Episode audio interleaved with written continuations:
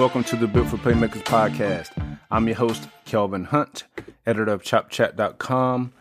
Episode 57. It's been a couple weeks since I was able to uh, bring you guys some content. Uh, my apologies on that. Um, and just been crazy with life and just finding a good time to kind of balance out everything I want to say as far as where the program is going, results on the field, recruiting. And tonight felt like the perfect opportunity considering that um, we just got some big recruiting news, got a big rivalry game coming up, so forth and so on. So, going to touch on um, a lot of topics. This is I'm gonna pack a whole bunch of content into this one. Um, so, uh, thank you guys for joining us. If this is your first time, those of you that have been rocking since day one, always appreciate you guys. Um, but before we go go any further, let me go ahead and shout out our sponsor, BetOnline.ag. Basketball is back. Unfortunately, FSU basketball is not. Um, but BetOnline remains your number one source for all your sports betting needs this season. You'll always find the latest odds, team matchup info, player news, and game trends at BetOnline. As your continued source for all sports wagering information, BetOnline features live betting, free contests, giveaways all season long. Always the fastest and easiest way to bet all your favorite sports and events, whether that's NFL, NBA, NHL, MMA, tennis, boxing, and even golf. Head to betonline.ag to join and receive your 50% welcome bonus with your first deposit. Make sure you use the promo code BLEAV, that's B L E A V, to receive your rewards. Bet online where the game starts. But yeah, man, um, life is good, just busy. Um, what a what a great time to be an FSU fan, man. Whew, things are. It feels like everything I was saying nearly a year ago is coming to fruition. Or, you know, I thought it could, even though a lot of people didn't. But let me go ahead and start off with the, the big news of the evening with uh, four star quarterback Brock Glenn flipping his commitment from Ohio State to FSU. Um, you know, we talked about um, Brock Glenn uh, months ago with the whole Chris Parson, Brock Glenn FSU wanting to take two quarterbacks saga. And at the time, you know, a lot of people were afraid that FSU would miss on both. And, you know, for a while, it looked like that was going to be the case. Obviously, Chris Parson decommitted whenever FSU started heavily pursuing Brock Glenn. Then Glenn ultimately decided to commit to Ohio State. And again, you know, this was before the season started. So, FSU was still in the in the in the boat of having to prove uh, proof of concept even more.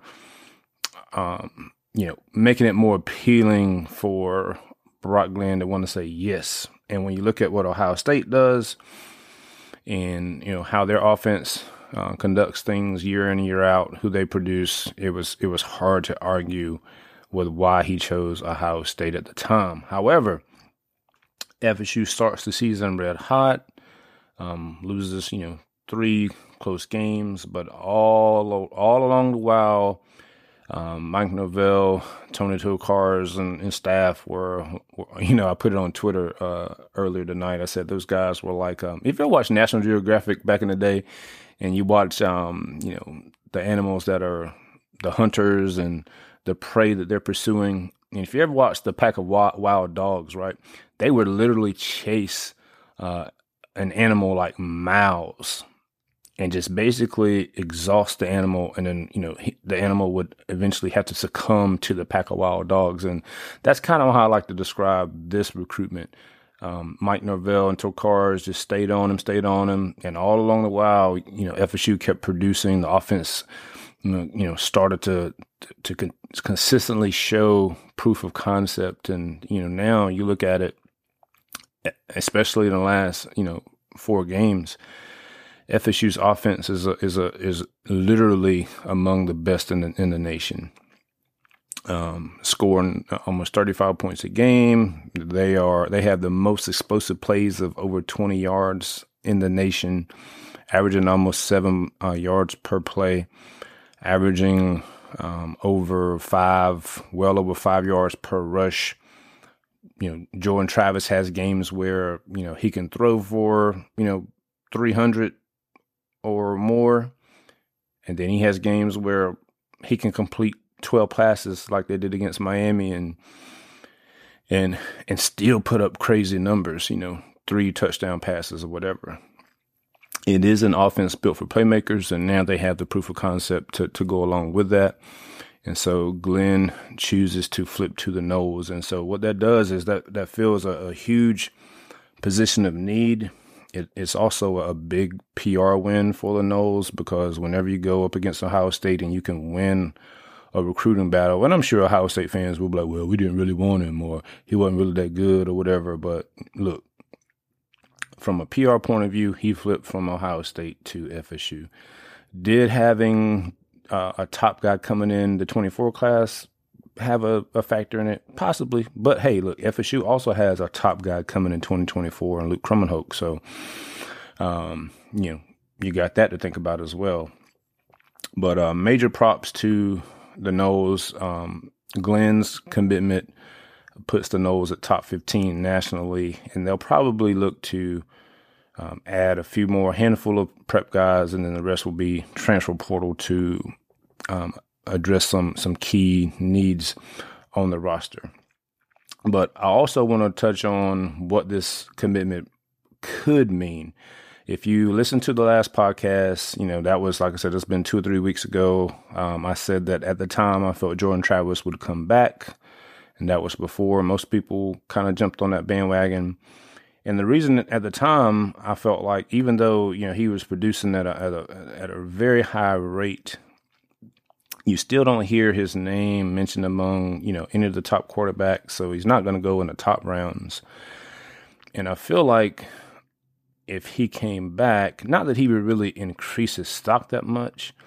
Um, it's more of a you know uh, a timeline of legacy, so to speak. You know, when he came here, you know, nobody thought he could play. You know, he couldn't throw, whatever, whatever.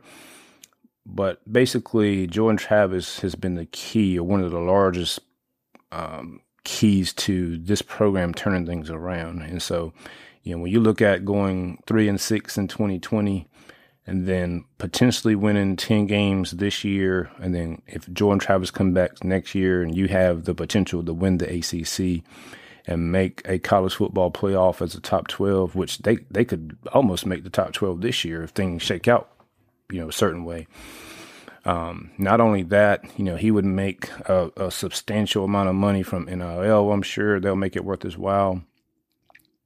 And then again, you know, he could he could have you know he could be uh, amongst those top quarterbacks as far as Heisman candidates because you know th- those guys like to talk about teams that are very good, right? And those quarterbacks. And so going into this year, there was a lot of question marks about FSU and what was possible and can they get over the hump. Well, if they win nine or ten games this year, then they're going to be ranked preseason next year. And, you know, if they start the season well next year, then Jordan Travis will be, you know, if he continues to play at a high level, then he'll he'll be in the conversation. Um, so I can so let me say this. So with Brock Glenn, if he signs with FSU, you know, we got a, another month or so. If he signs with FSU, what that tells me is they the staff feels really good about Jordan Travis coming back because I don't see where the, they would pursue a prep player like Brock Glenn, get him in this class, as well as bring in someone from the transfer portal. If um, they didn't think Jordan Travis was going to stay. Um, because if Jordan Travis decides to leave, then what that does is that you have Tate, so that means it's either going to be Tate Rodemaker or AJ Duffy. Um, and then you have Brock Glenn. And I just don't see where adding Glenn and a transfer quarterback um, would be a good use of resources, so to speak, unless they feel like um, Duffy or uh, Tate Rodemaker could be the guy who Jordan Travis leaves. Um, and then we saw, you know, it doesn't necessarily mean Johnny Wilson's going to come back next year, but um, I, I would I would be w- willing to bet money on it. Um, that you know, Rising Spears signed him as a uh, brand ambassador, and so a lot of things just feel like they're they're they're coming they're coming to fruition for FSU to really really cement, cement themselves and position themselves for the long haul. And and the key to that would be um, Jordan Travis, in my opinion, because if he comes back next year, you got most of most of the offense coming back, aside from um, a couple guys on the offensive line and Camren McDonald, and um, and you're going to lose Ontaria Wilson, but everybody else pretty much you know would be back um, defensively. Um, you got um, you're going to lose a couple guys, but you got a lot of a lot of that nucleus coming back, and so that would be a, a, a obviously it could be a, a, great year for the Noles in 2023. The schedule was really favorable. Um, and th- that would also allow the quarterback position to to get in a position once Jordan Travis leaves, so there's there's no there's no drop off, so to speak. Um, as I've mentioned several times before, that is one of the prime reasons why Clemson has been able to sustain their success over the last almost decade. Um, Dabo has not missed a quarterback, and um, you know, and aside from like one year where they had Kelly Bryant, and then last year with uh, DJ um, playing terribly, you know, all the other times those guys have been in the playoff conversation, and that has been, you know, the lack of elite quarterback play has probably kept them from being, you know, amongst the top guys, uh, top teams this year. Um, they, you know, they've gotten by because they haven't really played, uh, uh, you know, a, a, lot of tough teams. Um, and you know the defense is good offensively. You know they're not elite, and um, you know because they played a, a, softer schedule that's allowed them to kind of coast through. Um, but that is one of the reasons why they've been so good over the last few years. And so if, if Mike Norvell can kind of get Jordan Travis to, to, come back and be that stopgap, um, that's going to be big time for this program in the uh, in the long haul. Um, but you know, since let's talk about FSU since the bye week. Man, roll Georgia Tech, absolutely destroy Miami. And also, I got to say, listen, I had Miami as, a, the most overrated team on the schedule in the preseason. I had NC State as the second most overrated team in the preseason. And I think I had Florida number three. I'm not 100% sure on that, but I know I had Miami, NC State as the top two overrated teams on the schedule. And for a matter of fact, I retweeted it earlier today when you go back and look at the schedule, I remember writing about this in the preseason. I said, is the 2022 schedule as daunting as people are making it out to be? And I didn't think it was. Um, I didn't believe that Miami was any good. You know, a lot of people have them top 15. I thought that was a joke. Um, I thought Texas A&M being number six was a joke, and obviously we see what, what what's happening over there. Um, the same thing that happened here in the, in the last year's under under Jimbo and and I was right about that too. Um, I said Syracuse uh, would probably be better than their record indicated, but Syracuse was able to win a couple games that could have went the other way. They kind of got a little lucky. Uh, they played NC State after we knocked their quarterback out, but we saw that that you know that that gamut of Clemson, Pittsburgh, NC State, uh, Notre Dame. We saw that take its toll on that team. And um, by the time they got to us, you know, it was a wrap. And I knew Georgia Tech wasn't going to be good. Although Georgia Tech is is man, they beat North Carolina, but that's not saying too much because they're they're overrated. But Georgia Tech is probably won more games than I thought they would win. Um, I, I said that we would blow Boston College out. That was in one of my top ten bold predictions. I said we would blow them out. We did.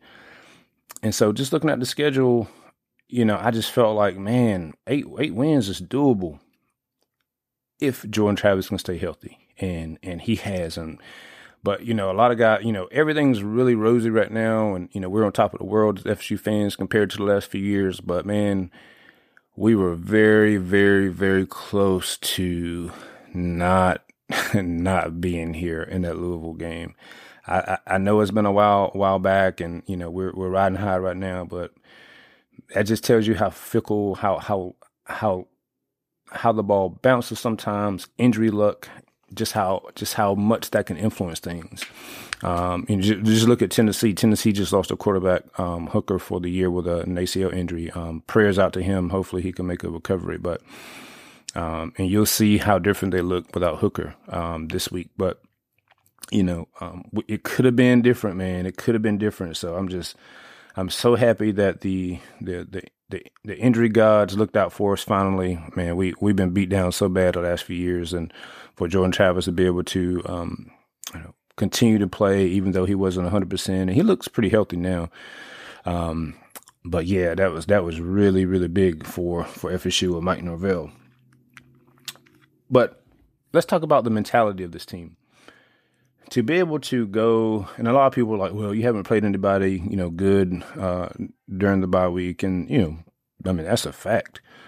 But at the same time, to have the the the the program maturity to go out there and mow down Georgia Tech, go on the road and just absolutely destroy Miami, and then to you know go on the road and demolish Syracuse, and then to come home at twelve o'clock against uh, a Louisiana team that you know, I mean, look, it's Louisiana and to not have any letdown whatsoever. It's 21 to nothing in the first quarter. That tells you a lot about where this program is and where this program potentially could go. And if they go out there and take care of business against Florida on Friday night, and I anticipate that they will, I'll I'll have a, a full breakdown of the of the game as I normally do, and you know the three things to look for, three big facts, all that stuff I write on Chop Chat. Make sure you check it out that is uh, that is telling about the foundation that is being continued to be laid by Mike Norvell uh, at FSU. Um, it's not it's not easy to go out there and and just mow teams down like that. Even though they're not very good, you know, FSU is making it look almost effortless, and we haven't seen this, guys. We didn't even see this in in 2016 with a, a more talented team that Jimbo had. I mean, you had Dalvin Cook, you had Derwin James on that team. Well, he didn't play but two games that year, but still. Um, Demarcus Walker, you had a, a lot of NFL talent on that team. And, you know, they still didn't just go out there and mow guys down um, the way this team has done after the bye week. So, you know, that's a that's a shout out to Mike Norvell and the coaching staff and the players. Um, to to not have a face on an opponent, just worry about them. Um, stick to the process and put the work in, and you know the results will come. I mean that's big time, and I know I have been um, very hard on the offense this year. I know most people are the are the reverse of that. Um, I've I've been a supporter of the defense the entire year. I feel like you know they've gotten the short end of the stick on some things.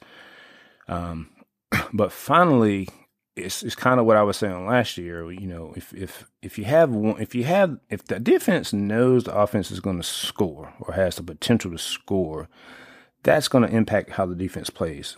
It just is.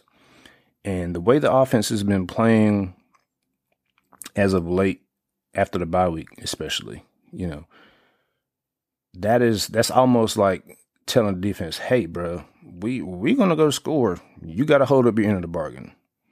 And the defense is like, "Well, we got to get it three and out because we got to get them the ball back," and vice versa. I mean, complementary football at its finest.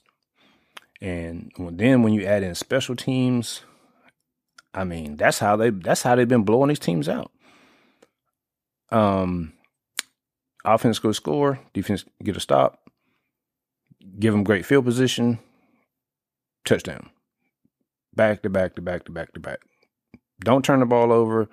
Uh, the game against Louisiana was the second time this year that FSU has not turned the ball over once. Boston College was the only other game. And turnovers were a big reason why FSU lost against NC State, a big reason why they lost against Wake Forest, and the big reason why they lost against Clemson. Uh, especially Clemson and Wake Forest. Both of those turned into touchdowns that were kind of game turning uh, moments in the game, along with the injuries on the defense and that sort of thing. But right now, the, the, the offense is operating at an elite level. The defense is operating at an elite level. And look, man, you gotta you gotta give it up to these coaches and these players. Because FSU is it's not it's not one of the most talented teams, uh, you know, among the top ten to fifteen. But I mean, aside from like one or two teams, I said it in the last podcast. FSU can go toe to toe with any of these guys, and you know the biggest difference is FSU does not still does not have the depth that you know a Georgia. Well, I mean Georgia has more top end talent either way, but you know they don't have the the the depth that a Georgia has, or even in Alabama or whatever. But you know, if you could say, hey, if you could guarantee that FSU, um, you know, could avoid injuries and say, hey, we're gonna we're gonna go to we're gonna go just toe to toe in a one game scenario, hey, FSU can give all those teams room for their money, and as long as they didn't turn the ball over, they would have a a very good shot at beating most of those teams very good shot to beat most of those teams. And when you think about it, guys, this team has gone from three and six to five and seven to potentially nine and three. And I know a lot of people want to talk about, um, you know, recruiting or whatnot. And a lot of people were wondering, well, you know, or we were saying, well, we got to win games, obviously. Um, and now you have a top 15 class and the potential to close stronger with with a few other guys. You know, we'll see how that shakes out. But one thing with recruiting, I want to point out that I I would trust the staff's evaluations. I mean, their evaluations have been so good that I know a lot of people just look at the stars of who has what or whatever. But I mean, this staff can evaluate and this staff can develop, I mean, at a very, very, very high level. And and whenever they're looking at guys and recruiting, it's not obviously, I mean, they look I mean, they look at stars, obviously, but they have their own evaluations. They're gonna look at a guy from a physical standpoint, they're gonna look at a guy from a mentality standpoint, they're going to look at a guy from a fit standpoint as far as where he fits into the, the team need, culture, that sort of thing. And I know a lot of people, I mean, I know early on a lot of people say, "Oh man, he's a he's a four-star. He's right here in Florida and they're not even recruiting him." Or whatever. Well, there's probably a reason why they weren't recruiting him. Either they scouted him and didn't like something they saw, whether they talked to somebody about the kid and heard some things that you know maybe didn't fit what they were looking for, whatever, whatever. But when you look at the roster as a whole, especially these guys that they were able to evaluate in person, um, this staff, this staff has an eye for talent. I mean, look at Markeston Douglas. Nobody thought he would even contribute anything, and he's out here being a serviceable tight end after you know, coming off of an, an injury and, and all sorts of things. I mean, look at Treshaun Ward, walk on, one of the best running backs. Look at Trey Benson, hadn't done anything in college, coming off a major injury, one of the best running backs in the country. Look at Jordan Travis. Nobody thought he could hit the bar, you know, broad, broadside of a barn, you know, a year or two ago, and now he's playing like one of the best quarterbacks in the country. He don't even have to use his legs anymore. He can just stand. He can just stand back there and do whatever. Look at the offensive line. Going from one of the, the worst units to, you know, one of the one of the best units in the ACC. I mean, look at Jared Verse. Obviously, got a lot of physical talent, but you know he's he's he's he's playing better than a lot of people thought he would play this year. I mean, look at Fabian Lovett. Fabian Lovett came from Mississippi State, and I mean, he was a, I think he was a three star coming out of high school. It wasn't like he was like a very heralded guy. And look, you saw, you see what type of difference it, it makes when he's in the game now, or when he's out of the game. Look at Kalen DeLoach. Man, we we ain't had a linebacker to, to, to evolve like that in a long time. Look at Brendan Gant. You know, not only that, they're getting guys to to accept roles, and you know that's a that's a part of culture. That's big time. And uh, one thing I like too is you saw how a lot of the players were were tweeting um, how they were um, just being patient and, and you know learning from guys that are ahead of them and all that good stuff. And you know that's a that's some self policing that that I was glad to see that you know. I know there's some questions about Sam McCall, and I'm I'm going to get into that in, in just a few seconds. But those those younger guys just you know being willing to wait their turn um, the receivers, you know, FSU's been running the crap out of the ball, and they haven't been throwing the ball a ton, but you still see the receivers out there blocking guys onto the dang sidelines, even though they're only getting like two, three targets a game, but they're winning, and that and that does help because if they were losing, uh, you know, there might there might be some some different things going on, but but still, um, those guys willing to put in the work to to, to achieve that team success is uh, is a is a great sign.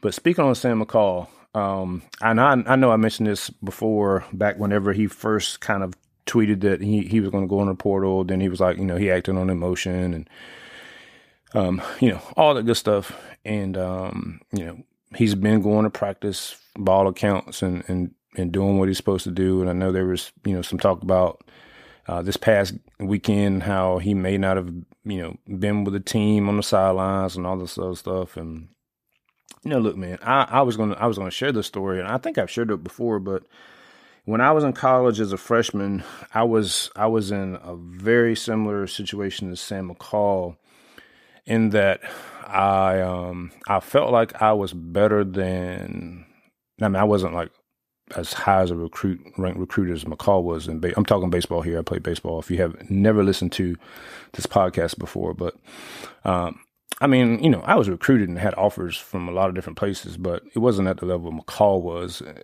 or coming out of high school. But when I got when I got to college that fall, uh, you know, I felt like I said, "Oh well, you know, I, I feel like I'm better. This guy's playing center field. I was going to play center field. I was like, yeah, you know, I, th- I think I'm better than him." And, and then there's another guy that was kind of out there, and I was like, I mean, I think I'm better than him too. So, you know, anyway, you're practicing, you're inner squatting, scrimmaging, you know, all the good stuff. Uh, fall, you know, strength and conditioning, whatever. Season rolls around in February, and um, I remember the first game was an away game, and you you have a you had a travel roster, you know, and if you didn't make the travel roster, you just stayed back and uh, you know, you just whatever, you just waited to go to practice the next day. So you know, me being young, I mean, look, when I started college, I was 17, so I was one of the youngest cats on the team. You know, young and cocky, cocky, and it was like, bro, I'm need, I'm not even gonna check the the door for the travel roster. I just went ahead and put my uniform on and just just walked over, so walking over to to the buses, right? And so, but I had to go by coach's office to to get on the bus. And um, so anyway, I'm walking walking by coach's office, and and you know I'm close enough to where I'm like, well, let me just see who's traveling. And so I go look on the list, and there's there's uh, there's two pieces of paper on the um, on the door, and I'm looking, and I'm like, I'll go through one side, and I'm like, well, I don't, I don't see my name on there. And I go down the other side, the other piece of paper, and I'm like, I don't see my name on there either. And I was like, wait, what? I what? I'm not on the travel list. And I kind of looked around, you know, and I said, yo, I was like, is there another paper somewhere? I was like, man, I was like, I, I was, I could not believe it. I was like, I'm not on the travel list. I could not believe it. And, um, you know, I, um, I, I went back to my room, took my uniform off, and my roommate was, uh, who I went to high school with and you know, so he kind of knew, you know, he knew of me or whatever, you know, you know, you know, coming from the same hometown or whatever. And he was like, "Man, you didn't make the travel." I was like, "Nah, bro." He's like, "What?" I was like, "Yeah." I was like, "Man, that's crazy." And so, you know, being young, I was like, "I hope they lose." you know, just being immature, and um, you know, if they don't win, it's because I won't play. You know, that sort of deal. You know, and they lost. You know, I was like, "Yeah, that's what y'all get." and you know just being immature and um but you know the next day of practice or whatever went to practice like i normally do whatever and uh, we had a game a home game a couple a couple days later And um, you know, obviously at home games, you, everybody dresses out, and so we, you know, sitting there, whatever. And I wasn't in the starting lineup, and um, didn't get to play. And I'm just like, man, I'm like, okay. Next game was a home game, suit up, you know, didn't get to play. And I'm just like, man. And the guy that's playing center field is like, I mean, you know, he's he's all right, but I'm just like, he was a sophomore, and I, so he was a year ahead of me. And I was just like, mm, I just, like, man, you know what the, what the world? An away game, and um, I don't make the away game. I don't make the second away game road trip. I was like, okay, all right, bro. So, so this is why I'm saying I'm I'm kind of in a similar situation to Sam McCall. Now, obviously, we didn't have the transfer portal back then, and I'm like, man. So I call. So my grand my grandparents raised me, right? my granddad was a big baseball guy, whatever. He introduced the game to me, played semi pro ball, all that good stuff. So, so back then, I, bro, we didn't even have cell phones when I was in college. We had we had these little phone cards where you could kind of call. It wasn't like call and collect, but you had like a certain amount of minutes or whatever you could use. Anyway, so I called my granddad. I was like, "Hey, granddad," I was like, "Yo," I was like, "Man." you know, I, I didn't make the travel team for this road game again, you know, and I was kind of, you know, complaining and, you know, not really bitching and whining, or excuse my language, but not really, not really just pouting, but I was like, man, you know, I can't believe it, I make it or whatever. My granddad didn't say anything. And um, he said, well, son, he was like, um, you, you been going to practice? I said, yes, sir. He said, have you been practicing hard? I said, Yes, sir. He said, Have you been doing everything the coach asked you to do? I said, Yes, sir. He said, Well, my only suggestion is whenever you, before you go to practice tomorrow, you um you go by and talk to your coach and you ask him directly what do you need to do to to get on the field. And um, so luckily, luckily I had that guidance, right? to where you know my granddad wasn't like, oh, well, you should be playing or blah blah blah blah blah. He wasn't blowing smoke up my tail, and I'm not saying that's what the case with Sam. I, I don't know everything that's going on behind the scenes there, but you know my granddad had a level head about it, and he was like, you know, go talk to the guy, you know, man to man. So I remember I um, I got out of class and I called my coach. I said, Coach, Coach Davis, or Doc. He had a doctoral degree, so we call him Doc, Doctor Davis. I said, Doc. I said, Hey, I said, um, and I was my work study was actually on on the field. So uh, uh, most of the days I was on the field before practice anyway, like doing different things for work study. It's part of um, my um, scholarship package. And so I said, "Hey, I said, um, can I come by and talk to you before I go out to the field for work study today?" And he was like, "Sure." So I go in or whatever, and I was like, and I was just like straight to the point. I said, I said, I said, Coach, I said, hey, I said, um, you know, I said, I feel like I'm doing everything I'm supposed to do. I'm going to class, I'm going to practice, you know, blah, blah, blah, blah, blah. I said, but I'm, you know, I didn't make the travel team on the two road games, know, I haven't played yet. Um, I just want to know, like, what do I have to do exactly to get on the field? And um, it's so funny. He like sit back, he like sit back in his chair he kind of put his hands behind. I, I, can I can remember like it was yesterday, and this one, man, it's one of the it's one of the most important times of my life because I can remember like, you know, that can go a lot of different ways depending on how you take it or whatever, right? And so he kind of laid back in his chair and he put his hands behind his head and he said, um, he said, Kelvin, he said, you know, he said, um, he said, you you have a lot of talent. He said, and you work you work hard. He said, but you you don't give me everything you can. He said, you know, he kind of pointed out a few examples or whatever. He's, you know, and one in particular, he was talking about and um in strength and conditioning in the fall. You know, we have this sprint program, whatever, and he was like, "You're you're the fastest guy on the team on most days." He's like, "But you don't finish first all the time, or you know, you'll win, but you don't you know, you don't blow those guys away like you're capable of. And he said to be great, you know, you gotta, you gotta, you gotta go the extra mile or whatever. he's like, you know, you go to practice, but you know, you don't always stay after to do extra hitting or do this, do that. And I'm saying, I'm, I'm literally like taking notes, no lie, like I'm in class. Okay, okay. All right, got you, got you. And I'm and I'm kind of I had a coach. My high school coach actually played for this guy when he when he was in college, and so it kind of brought back memories of my coach telling me. Uh, I remember I was pitching in high school one time, and he came out to the mound and. Um, he kind of challenged me or whatever, and I was like, "Okay, okay, I'll show you whatever." And he was like, "Well, I'm from Missouri, you know, you got to show me." I was like, "Okay, okay." So whenever my college coach was telling me what I needed to do, I was like, "Okay," and I was kind of that way. You kind of, if you challenge me, that was kind of a way of pushing a button in me that would motivate me. And so, uh, you know, and being a guy that had been coaching for 20 some years, he knew that, I believe. And long story short, um, I started, I started to do everything he told me to do. And um, the next game comes up. So this is like game six. I don't get to play. And I'm like, bruh. Game seven, I don't get to play and I'm just like, man, come on. And it was like, and, and one of those games I remember was like a blowout game, and um, and I didn't get to play, and I was like, man, I was like, if I don't get to play in this game, bro, what what the world? So the next game come up, we're like getting blowed out by some top ranked team or whatever. And uh, I'll never forget it. Um, he was like, uh, it was like bottom of the eighth or something like that. And um, he was like, Kelvin, you know, get ready to hit. And I was sitting there, I was sitting there, I wasn't even, you know, I was kind of just talking or whatever. I was like, wait, what? And he was like, you know, get ready to hit. And I was like, oh. And I remember telling my buddy, uh, Ryan, he was a catcher, and we came in together. He wound up actually transferring because he wasn't getting to play either. And long story short, he transferred to another school and still didn't get to play.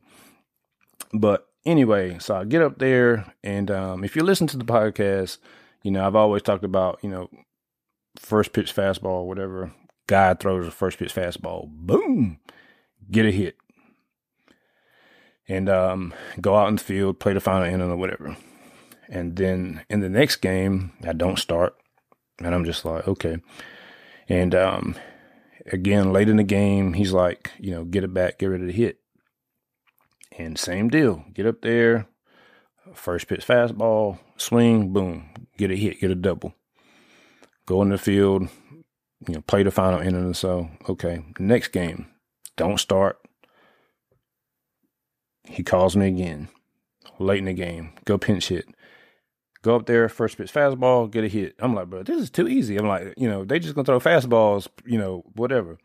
So that's three games in a row, coming off the bench, pinch hitting, three for three. And I'm like, okay, I I should get more, I should get an opportunity, right? And lo and behold, I do. The next game after that, I'm in the starting lineup. And I never come back out to starting lineup after that. Four years later, play four years, never come out of the lineup after that. And, you know, I say that to say this, you know, had I not had somebody in my corner to say, hey, you know, go talk to the coach directly, be a man, you know, put the work in. Because my coach, you know, he could have just, you know, blew me off or laughed or whatever.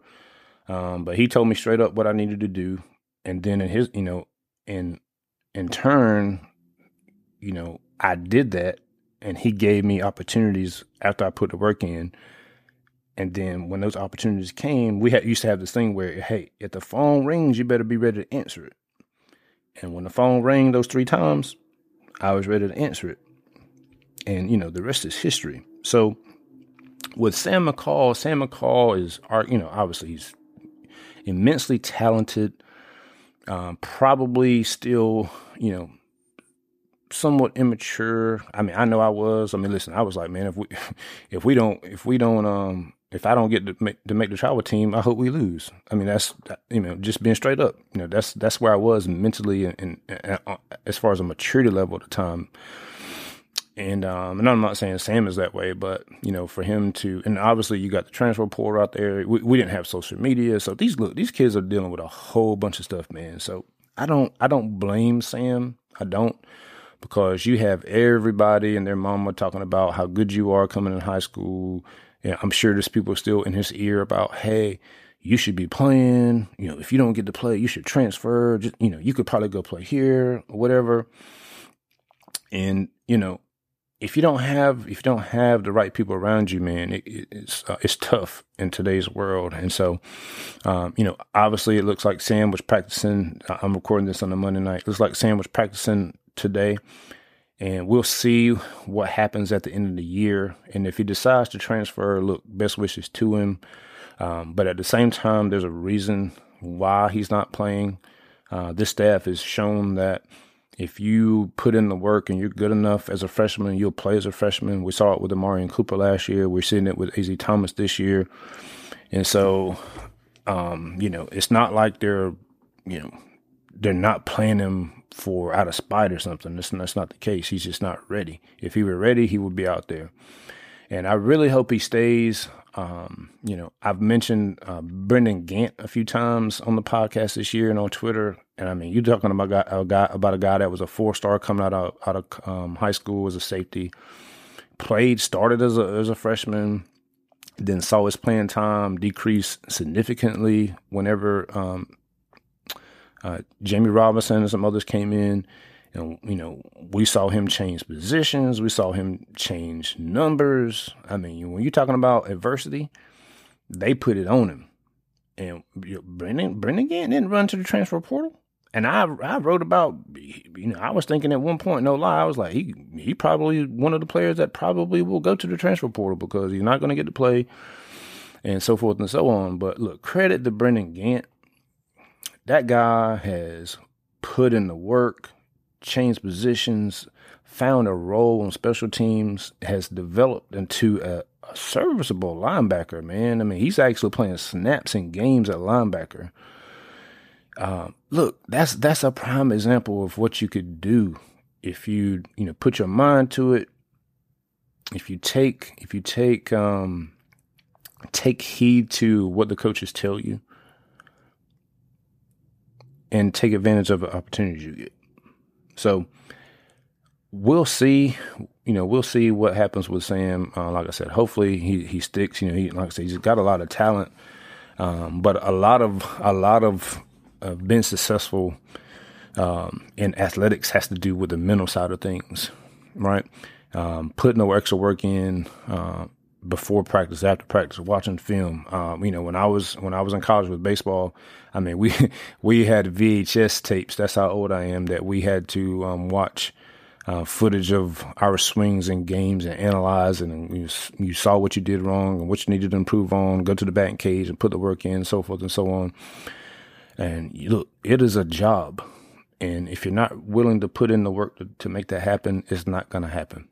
And that's just you know, so I know some people were like, man, he's he's so talented. You know, we lost him if he, you know, if he enters the transfer portal. And and guys, I'm just going to tell you, um, if he does enter the transfer portal, then there's a reason for it. And um, I feel, you know, I would I would be willing to wager that the coaches um, have had the conversations with him that that, that my coach have with me because that's what this coaching staff seems like they they're about and we've seen it with other players. Um, and, you know, prime example is Brendan Gant. And so, um, you know, I'll just leave it at that, and and hopefully he sticks around and and uh, and and learns from this experience. Because man, listen, whenever whenever you you go through something that um, these these players have gone through, um, I gave a shout out to Camren McDonald um, a, uh, a, few days ago.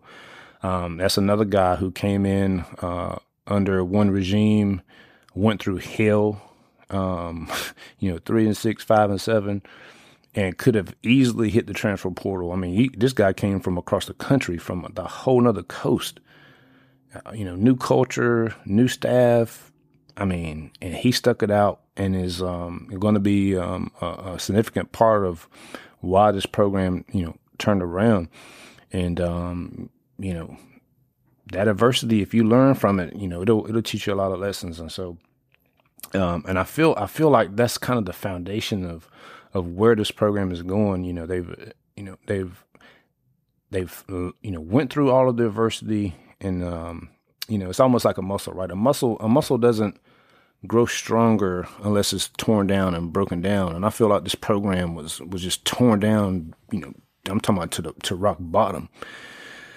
But you're seeing that muscle really grow now. And um, if you if you listen to one of my earlier podcasts, um, this uh, in the preseason, or maybe it was like after the first game or two, I talked about how you know you, we've seen sparks of, of fire, right? Um, and um, and we need that we need that fire to become a full blown fire that's you know been fed with oxygen and just growing and growing and growing and it feels like you know that's where the, this program is right now. Over the past four games you know it's just it's just a you know it's just a blazing out there. And you're seeing that kind of um, you know kind of spread into different areas of the program as far as you know recruiting and and perception of the program. Look all the teams that used to ne- negative recruit about FSU, they used to negative recruit about Mike Norvell, and you know he's on the hot seat and he may not be here next year, so forth and so on. Look, if Mike Norvell wants to make changes on the staff, he'll be able to do it now, because there's there's stability. Um, teams that used to make montages or clips of the offensive line getting ran through and the quarterback getting killed, look, those days over. Can't use that anymore. Can't use that anymore. Um, the days of FSU or the staff not being being able to recruit, you know, can't use that anymore. You know, they've shown they can get guys from the high school. They obviously can get guys from the portal, and I feel like it's going to be a mixture, a mixture of those two things moving forward uh, for this program. I know, I know, a lot of people keep saying, you know, you can't sustain, you know, um, recruitment in the portal and all that good stuff, but I'm not saying that, you know, they should continue to live in the portal, getting 10 or 15 guys every year, but whenever, whenever, whenever you can get a guy that's a difference maker, a guy that can help you, um, you should do that. And if you pay attention, Mike Norvell, um, the guys that, that they're bringing in from the portal usually have, I mean, there's some exceptions, you know, you got Jermaine Johnson or whatever, but if, if you, and if you can get a guy like Jermaine Johnson, you take him. But usually the guys have multiple years of eligibility. Um, you know, a prime example would be um, uh, Trey Benson. You got Johnny Wilson, Mycah Pittman, Tatum Bethune could come back next year, and I think he will.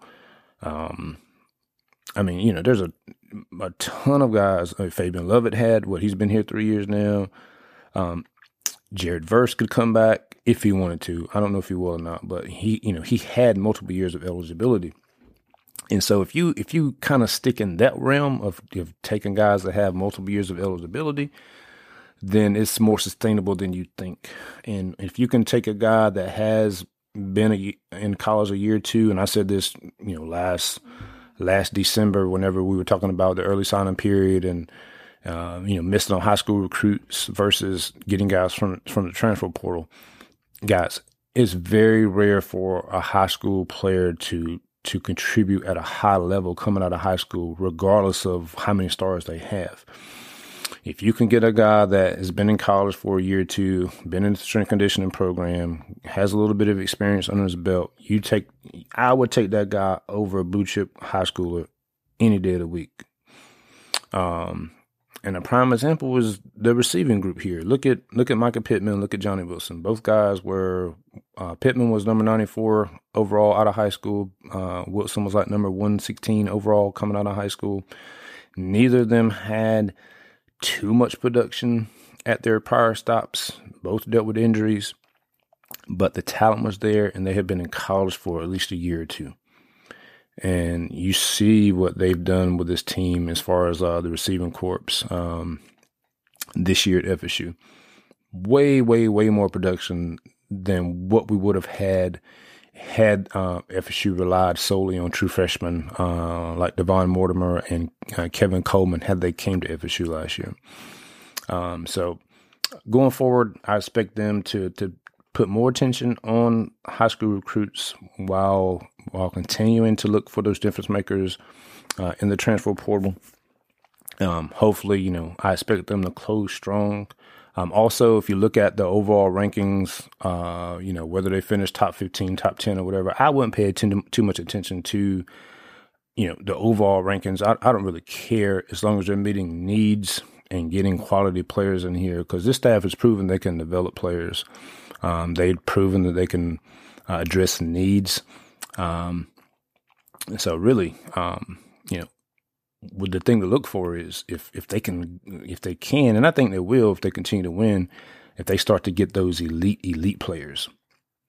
And another thing, I've said it on Twitter, but I want to mention it on here too. So when we're talking about those elite elite players, I know some people were like, "Well, man, we don't have that many for um, the 2023 recruiting cycle." I think a lot of people are, have forgotten that um, FSU didn't have their NIL game, um, you know, off the ground. It Rising Spear didn't even get off the ground until April of this year, uh, whenever they launched it, uh, coinciding with the spring game. And if you follow recruiting, April is very, very, very, very late in the recruiting process if you want to get those top, top, top elite guys. Now, obviously, FSU has made up a, a lot of ground on the NIL front uh, with the Rising Spear, and they're, they're competitive now. So, whenever you look at 2024 and beyond, I expect I you know, and if they continue to win, I expect them to to get uh, more and more of those top those top elite elite guys. Uh, they already have a couple for 2024. Obviously, you got to keep winning. Uh, you got to keep uh, building that war chest for uh, the NIL game. So if you are not a contributor to Rising Spear, I would suggest, uh, and you care about recruiting, you care about winning, I would suggest you become a donor. Point blank. Point blank. So, um, yeah, man. But yeah, hey, look, we it's a great time to be an FSU fan. Um, you know, we got Florida coming up on Friday night, prime time, box office boys back at it. And it's a game that I, I think FSU is going to win. Uh, I will I will definitely be able to record this week again before the game. I uh, my last day at work this week is Wednesday, so I'll probably record probably Wednesday night. I think that way to give you guys something to uh, to listen to after you stuff your stomachs full of food on Thanksgiving and and all that good stuff. So um, again, if you are a first time listener, I appreciate you um, checking us out and giving us an opportunity. Those of you that have been with me since day one, really appreciate it. I saw that we we did get a couple um, more um, reviews. Um, so if you haven't had an opportunity to rate this podcast on whatever platform you listen to, I would appreciate it if you could do so. That really helps us out. And um, those of you that share the content on social media, I really appreciate that. Also, continue to do that. Tell a friend about us. And, um, you know, we keep it real over here. Uh, no agendas. Um, just give you, you straight what I believe. Um, if it's bad, it's bad. If it's good, it's good. And um, that's how we roll. So uh, make sure you shout out um. And uh, until the next time, go Noles.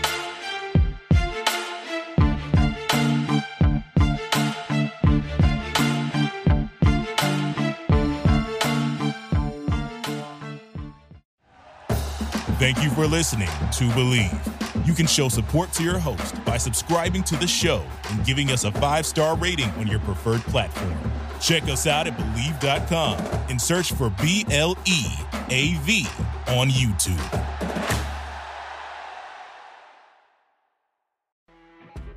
You know, when you're listening to a true crime story that has an unbelievable plot twist that makes you stop in your tracks? That's what our podcast, People Are the Worst, brings you with each episode. I'm Rachel. And I'm Rebecca. We're identical twins who love true crime cases that make you say, didn't see that coming, and we hate the people responsible for them. Listen to People Are the Worst now on Apple, Spotify, or wherever you get your podcasts.